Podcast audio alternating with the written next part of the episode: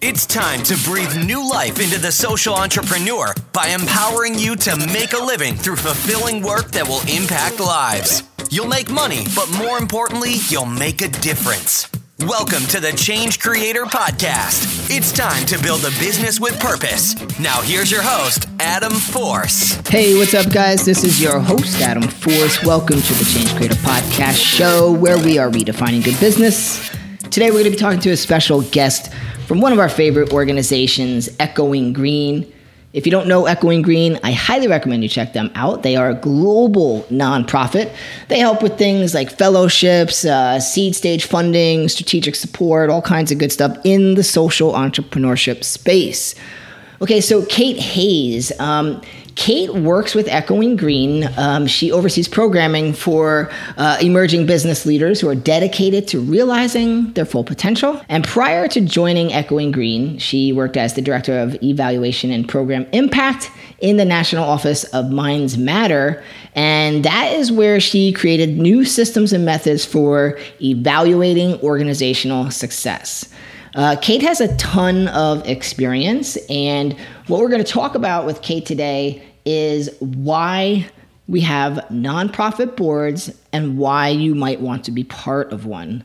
Okay, so it's a really interesting topic and it is an approach to social change. Okay, so before we get into it, guys, I want to make an announcement.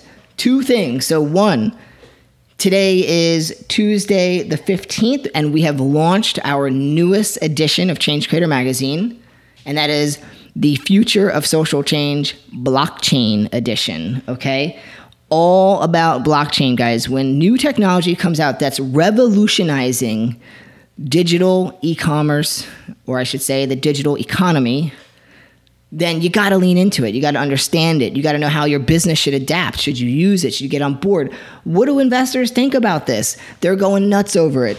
You're going to want to wrap your head around this complicated topic that's foreign to everybody. It's still fresh, it's still new. You want to get in front of it, okay? So we did a whole edition on blockchain, blockchain and how it's impacting social good, what you need to know, okay? And so check it out. I think you're going to find a lot of helpful information in that edition of the magazine. Coming in June, we have something really excited, guys. The June 2018 edition of Change Creator Magazine will be with an exclusive interview with none other than Seth Godin. That's right, Seth Godin will talk with us on leadership. This edition is going to dial into everything you need to know to be a great leader. Okay, so Seth Godin, June 2018. Keep an eye out in the App Store. It's coming soon. Okay. So, guys, last but not least, I actually have one more update. There will be price changes starting on June 1st. So, if you have not gotten a subscription, Get it now at the current price point. Prices are going to shift up a little bit, guys. We've made a lot of big uh, st- uh, changes in our app and what we offer, and we have to make a slight shift in the pricing. It's not going to be super dramatic, um, but you, if you already have a subscription before June 1st, you will be grandfathered in and you will not be impacted. You will only pay that reoccurring fee. Um, but otherwise, it's going to be updated from, I don't know, it's from $19 or $20 uh, for annual to 27 Okay, so guys, keep an eye on that. Just wanted to give a heads up on that update. Uh, without further ado, and my babbling, let's talk with Kate Hayes and see what she has to say. I know you're gonna dig this. Hey, Kate, thanks for joining the Change Creator Podcast Show. How you doing today?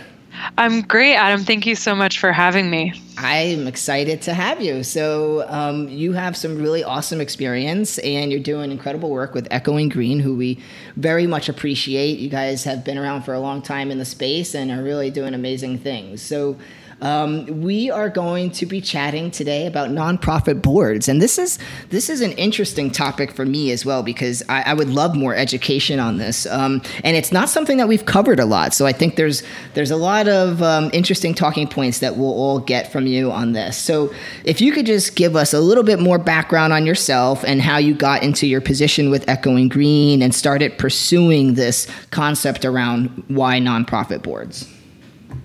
Sure. So, as you mentioned, Echoing Green has been around for about 30 years, and the primary focus of our work has been around supporting early stage social entrepreneurs working around the globe. And my Echoing Green story actually starts about 10 years ago in college. I spent a few years volunteering on an Echoing Green organization, and that was my first introduction into social entrepreneurship. It wasn't a term that was very prevalent at the time. It was certainly not one that I had heard of. So I had always had my eye on Echoing Green to see if there was ever going to be a good fit. And at one point early in my career, joining the nonprofit sector, muchly much inspired by my experience with an Echoing Green organization, I decided that I wanted to become a social entrepreneur. I thought that that was the best way for me to make an impact, mm-hmm. or for anybody to make an impact. And so I applied for the Echoing Green Fellowship, which is what you do when you have a great idea. and I made it pretty far, but I didn't get the fellowship. And so I started thinking about okay, maybe being a social entrepreneur isn't the right thing for me to do. Let me continue to to to look at the things that are most important to me and understand how I can continuously make a meaningful impact without that as my career path. And so uh, not long after, probably months after getting the rejection, a job opened up at Echoing Green to come in and really think about how we were building our ecosystem of support for social entrepreneurs and thinking about all of the key players that play a role in social impact and are there to support the work that social entrepreneurs are doing. And so I said, this is perfect. And that was about four years ago. And I came in and developed the Direct Impact Program, which is an experiential board leadership program working primarily with mid career private sector individuals who who are looking to make an impact outside of their day jobs. They're mm. going to stay in the private sector, but they want to think about what their time spent outside of work looks like and how they can really make the most impact with that time that they have. Very cool. Okay, and so I'm just curious. Can you can you just explain for people listening? You know, what was the traditional um, I guess, impact or presence that a board would have in a nonprofit, and where do you want to see it go? Yeah, so traditionally boards are often an after, afterthought for organizations and thinking about investing in their board. They're often a pain point for organizations because uh, they think of them as this group that they have to really impress and manage and keep happy, but can't actually come to with the real challenges and the real problems that they're facing as an organization. What boards can look like, and they are the governing entity of an organization so technically, they're in charge. They're the boss of the executive director, which is also where some of those tensions can lie in, in thinking yeah. about how do I impress my boss. Uh, but what boards can look like and what I've seen them transform into as being part of the Echoing Green Direct Impact Program is into leadership focused groups that are creating trusted partnerships between the board, the group of people in charge of the organization, and the executive director. And when those trusting partnerships are created and, and strong group dynamics and infrastructure is put in place, boards can be completely elevated from just thinking about the legal and fiduciary responsibilities of an organization, which is the stuff that they already get right, to how do we engage in strategic discussions? How do we measure our success? What does this organization need to look like three years from now, five years from now? And that's what we're trying to move the needle on. Well, that, that's that makes me a little bit concerned to hear that that's traditionally not what they're doing. Yes, and I, me too, me too, and that's exactly why I why I do this work. And I I think, you know, the data shows boards are ineffective. Most board members don't think that their fellow board members are engaged, don't think that they're experienced. So there's a lot of perception problems. And what that results in is these teams coming together, and boards are a very unique type of team in, in that they're primarily only coming together four, six, maybe eight times a year and meant to think at a very strategic level of the organization. But when that comes into practice, it's very easy to spend time just reporting out, hearing updates, and not engaging in those conversations. And so by by focusing on how we structure meetings, uh, rethinking what a board meeting looks like, like which traditionally you walk in, people are coming in late from work, you're approving the minutes, you're going over any pre reading materials, which most people haven't read in advance. And by the end of the meeting, maybe you're getting to the really important strategic discussions. But what we need to do is really flip that and rethink what it looks like, building the relationships from the get go, engaging in the strategic conversations earlier in the meeting, and focusing on making sure that everybody is prepared to show up and yes. engage in this way. You just read my mind because I'm sitting here thinking, well, if you're only meeting a handful of times per year, I feel like the meetings will end up being these updates, right? So it's like, here's what's going because now they have to catch up what's going on because uh, they can't you can't really make a strategic uh, you know um, offer strategic input if you don't know what the current status is and what's happening especially to the business and even just the space. Um, so i guess how does how do you make sure a board team is prepared so that you can come to the meeting ready to provide strategic input yeah, so I think that the the biggest thing and this is often a big pain point is most staff, and the executive director will lead this, will create these really robust board books or pre reading materials, send them out. They try to send them out a week in advance. That doesn't always happen. And then the board members don't read them in advance the way we start to solve that problem is in partnership, boards and executive directors need to have conversations about what they actually need to know in advance and what's actually realistic for them to read and be able to think about in advance. And generally, board members should be able to at least give an hour of their time in advance of a board meeting to read through the packets, come up with questions, and come ready to engage in discussions. Yeah. So what that needs to look like is being able to provide feedback and go back and forth and knowing that typically these board books take a lot of time for staff to put together.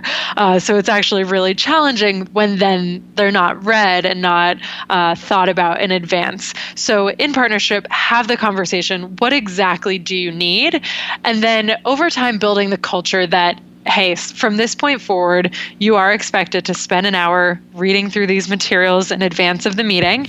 And we're not going to be answering we're not going to be going through them and we're not going to be answering questions that could have been answered through the board book. That's going to be really awkward the first couple of times if somebody asks a question and it's actually on page two, but saying, hey, listen, that was in the book.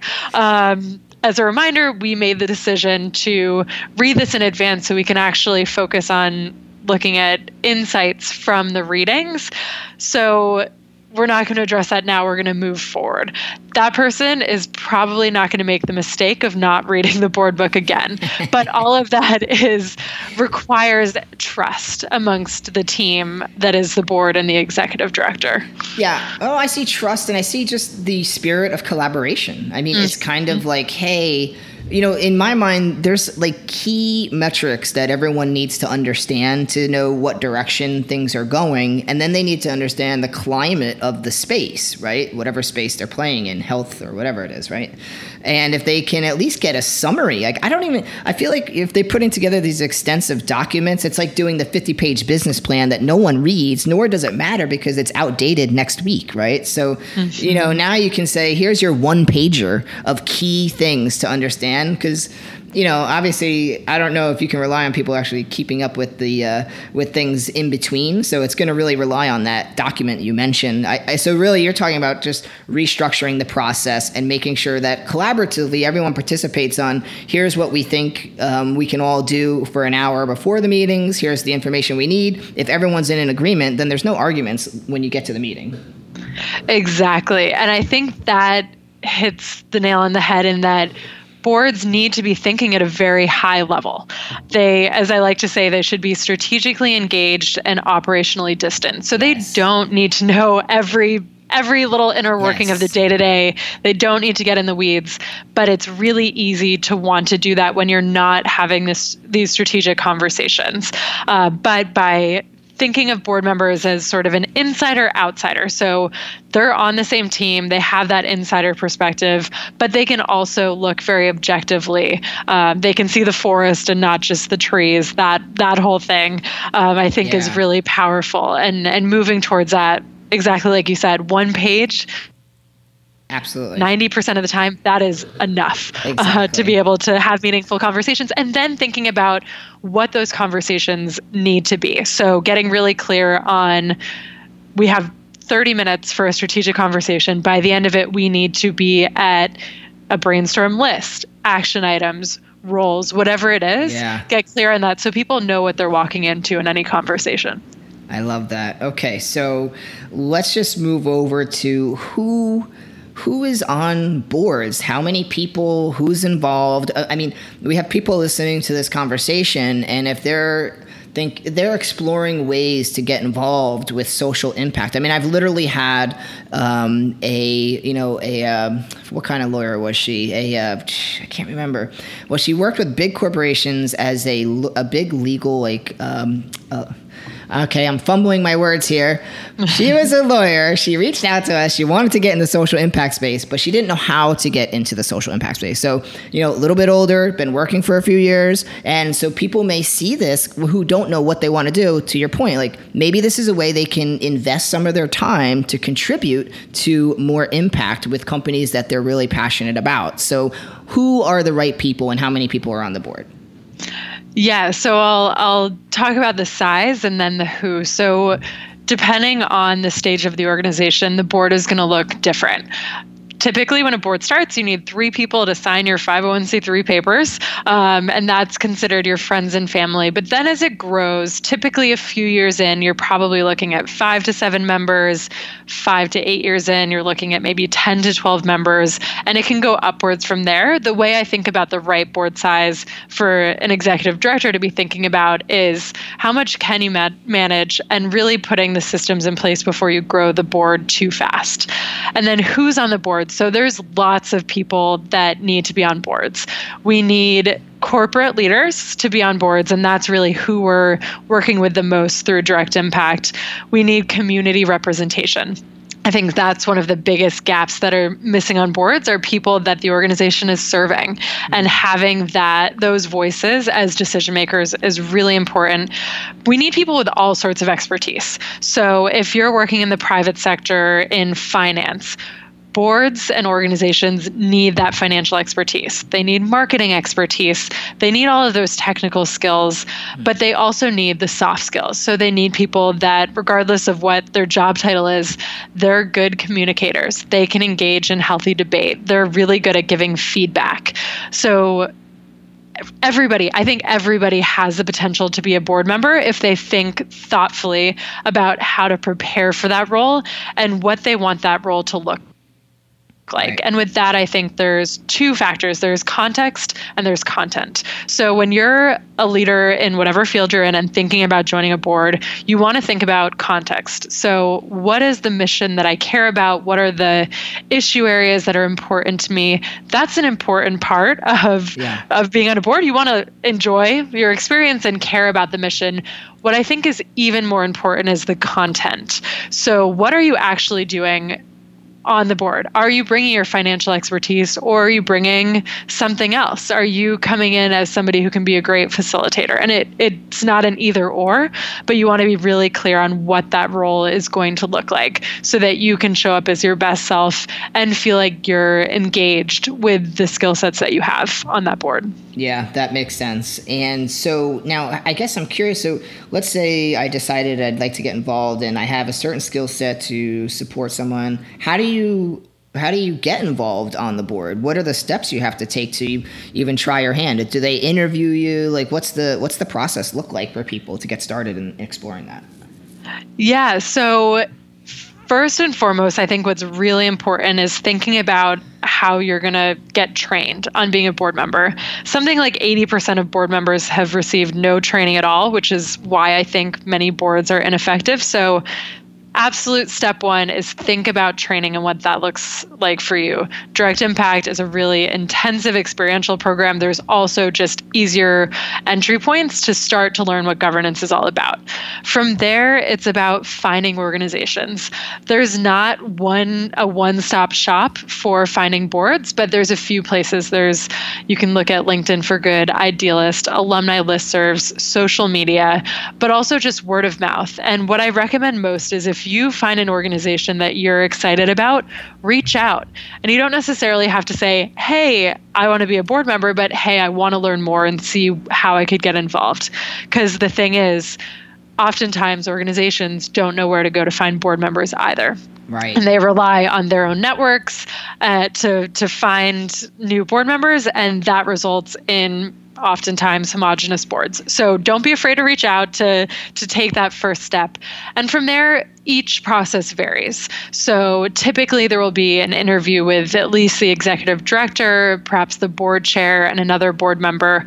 One of the things that I really encourage organizations to do is have prospective board members complete a short-term project that is in line with the skill set of a of a prospect. And that offers an opportunity for you as a leader joining a board to get to know the organization better and vice versa.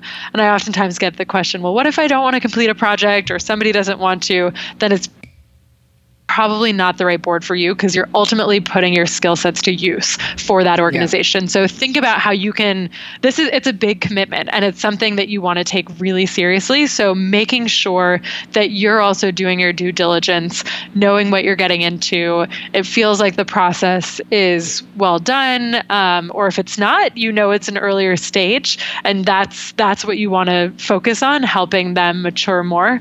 Uh, but that's those are the really good places to start and the things to be thinking about in terms of training and getting to know the organization really well. So, is there typically expectations outside of the four to five meetings a year? So, oftentimes and almost always there should be a fundraising expectation which is another pain point on both sides but to or to nonprofits money is oxygen so it's really important that their board is engaging in the fundraising so there's typically something called a give get which is the total amount of money that you need to either give directly or get from your network to give or have them give directly. Mm. Um, there's also the more sort of intangible responsibilities. So you need to be there to support the executive director as a trusted advisor. You might need to join committees, which would be things like groups of people focusing on the finance of the organization or the marketing and communications. Um, that's often something that will be a requirement. And and then showing up and not just to those board meetings but engaging in the work that the organization is doing going on site visits engaging with donors with uh, other people in the network to really be that supportive team member for the board yeah, yeah. Okay. And and so what you know, you, you started this department over at Echoing Green. What has been the biggest challenge so far for you um, as you pursue this mission? So I Eh, that's a great question. So, just to share just a, a, touch more about what direct impact looks like to answer that well yeah. is we it's a cohort based model where we're bringing a small group of professionals from the private sector typically mid career so 35 to 45 on average through a series of experiences to help them become exceptional board members. So they're going really deep in terms of personal leadership development, understanding governance, understanding philanthropy, and understanding social entrepreneurship. And then we're seeking to match them with the nonprofit organizations within the Echoing Green Network. One of the challenges is that it is a small program, and we believe in going really deep with those that we work with. But we're trying to think about how can we really turn those participants into catalysts on the boards that they join. So it's a challenge and an opportunity in that it can be challenging for one person to go in and change the culture of a board. And so, what we try to equip them with is all of the tools that they need to do so. But what we need is more people just thinking about what great board leadership could look like and being willing to, to know that business as usual is not going to work anymore. Yeah. We have an example. We have um, one organization that now has three direct impact graduates on it, which is half their board. They've got a board of six, and they're they're growing, and they've been able to completely transform the way that the board is able to operate. But that took a couple of people. So whether or not you go through a really intense process like direct impact, really thinking about and being open to not using any preconceived notions of what boards are like, but really rethinking what they could look like um, and taking risks um, in rethinking the agenda and rethinking recruitment processes. Um, that's that's where some of the biggest challenges are, and also where some of the biggest opportunities are. Yeah, hundred percent. You know, it's we've made comments in some of our copy before saying we're we're not normal because normal hold, holds back progress. so mm-hmm. you know, yes, doing, doing, anything you know that's that's is the way it used to be, or like you said, if you have a certain historical uh, thought process about things, like if you hang on to those things, you really can't do anything new. You're just going to keep doing the same repetition, which is um, interesting. And so, I, you know, you talked about creating, going in depth with people to help them understand what this could be and what great leadership looks like. Um, I, I, is there any particular characteristics, I guess, at a high level? I think obviously that's a deep conversation, but what does make a good leader for a board? Yeah, we could absolutely talk about that all day long.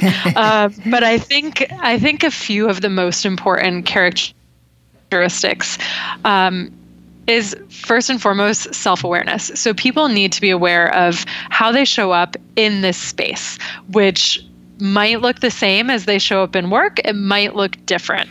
But having that self knowledge and understanding who you are in a group, what you care about, being able to articulate that is a really good place to start. And then from there, being able to understand group dynamics and work as a team to understand each other and understand where each other's superpowers are and where each other gets stuck and being able to maximize roles to really um, to to maximize those things and to allow everybody to be the, their best selves in the boardroom.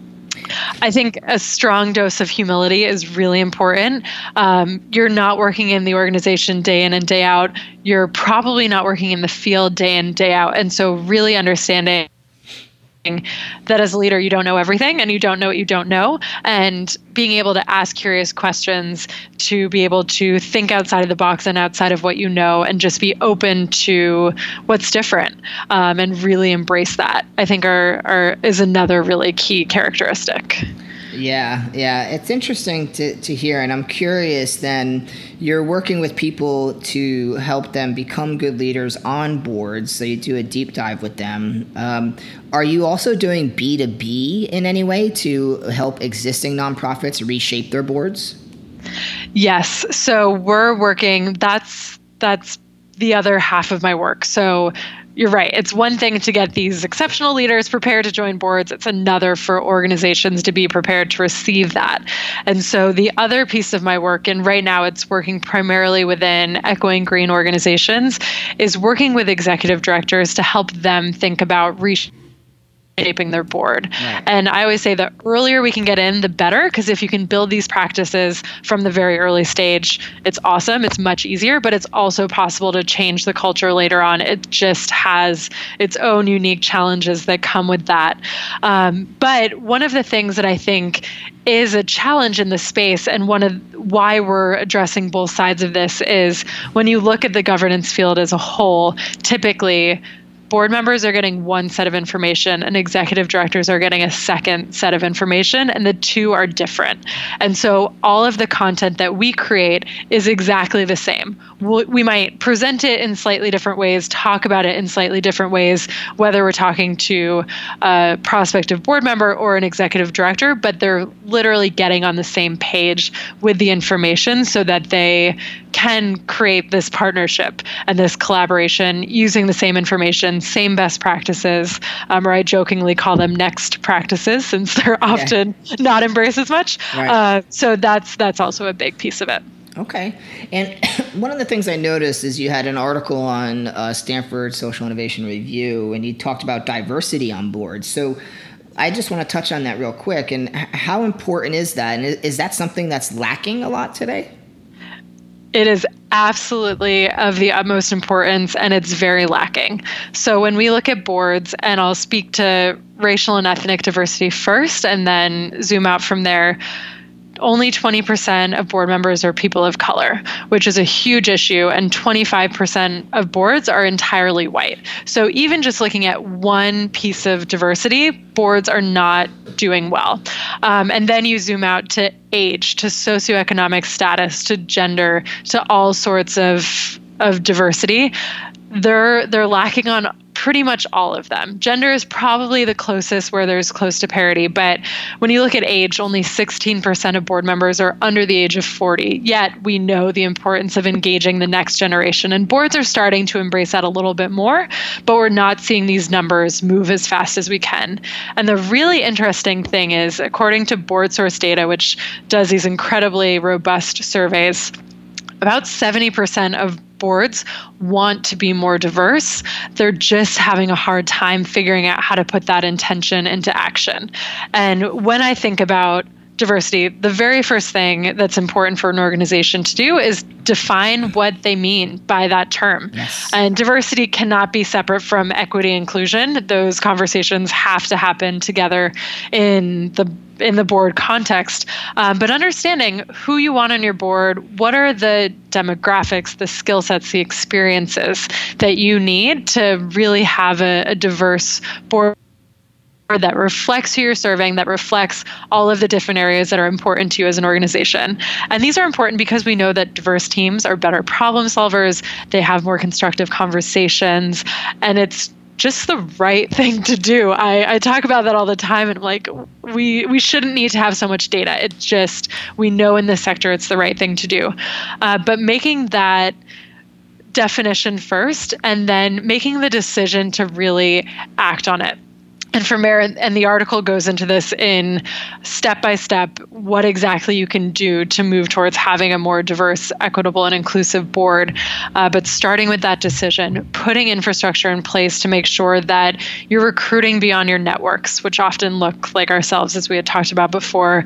You're thinking about creating an equitable process. You're not just taking the biggest donor and putting them on your board and making others go through an intensive process. It's got to look the same for everybody. And then from there, really thinking about how you structure conversations, having that great facilitation so that all voices are included and all people feel like they're and actually are a part of that true decision making process. Yeah, and, and I'm just I mean I don't want to like hit on the obvious here, but let's just clarify by having diversity and thinking about that what's the what does that do for the organization if they can think ahead, plan, and, and, include a diverse group of people from all those levels you mentioned, whether it's age, ethnicity, those different those different um, characteristics. W- what's that do for the company? Yeah, I think two major things. So I think one is just having a better team that's better able to solve problems, to talk about issues, to bring in a variety of experiences into those discussions. I think that's where a really big yeah. problem is is when the voice of the community that you're serving is not in that room, those decisions are not going to necessarily reflect what that community actually needs. So that's first and foremost really, really important. And the second piece is I think more and more people are taking notice. People who are thinking about joining boards, who are thinking about working in the nonprofit sector, who are thinking about giving. When you look and you see a board that's not diverse, and I'm just looking at what you can see on the website, so talking more about gender and right. race, that's a big red flag because in our world, it, the conversation is coming up more and more and is becoming increasingly important. And when you see that an organization doesn't reflect that deep desire that many have for organizations to become more diverse, it's becoming more and more of a big red flag. And I think for donors as well, um, it's becoming more important. So the very practical, and then in the field, it's it's becoming a must-have. Right. Yeah, that makes sense, and I, and I, I, see that as applying to any company at all levels, not just the board, but your company itself. I mean, your founding team it helps to have diversity. Um, you know, each department as you build your company, because to your point, like having those different experiences and backgrounds and letting them think from from those perspectives is extremely powerful. Absolutely, exactly, exactly. Well, listen, I want to be respectful of your time, so we're going to wrap up here. Um, but why don't you let people know how do they learn more about what you're doing? Where do they go? How do they connect? How do they get involved with the program? Yeah, so you can go to echoinggreen.org and navigate to the direct impact page. You can get in contact for, with me there. It's just Kate at echoinggreen.org. Echoing Green's on social, so Echoing Green on Twitter, LinkedIn, Facebook, and certainly read the article A Roadmap to Better Boards in the SSIR and reach out via email or social to connect more. Our next cohort will launch in January 2019 with our application opening in the early fall. So definitely reach out. There's ways to get engaged in advance of that and to start to learn about and engage with this community that we have here at Echoing Green. Yeah, that sounds awesome. So we'll also include those articles, guys, in the uh, show notes when we put this up on the website, so you can read some of the content, get a deeper dive, and then the link to the uh, Echoing Green website and program. So, Kate, thank you very, very much. This was an enlightening conversation and a really interesting opportunity. I think that you've opened up to people who might want to get involved. Like you said, maybe not as a, a social entrepreneur starting their own business, but supporting a company with the skills and experience experience that they already have. Yeah, thank you so much, Adam. And I think that point that you just made is most important. Everybody has a role to play, and we all need to show up to really move the needle on some of these big issues. So, figuring out what works best for you is a great place to start. So, thank you for having me. Absolute pleasure. Thanks again. Bye. Bye. That's all for this episode. Your next step is to join the Change Creator Revolution by downloading our interactive digital magazine app for premium content, exclusive interviews, and more ways to stay on top of your game. Available now on iTunes and Google Play. Or visit changecreatormag.com. We'll see you next time where money and meaning intersect, right here at the Change Creator Podcast.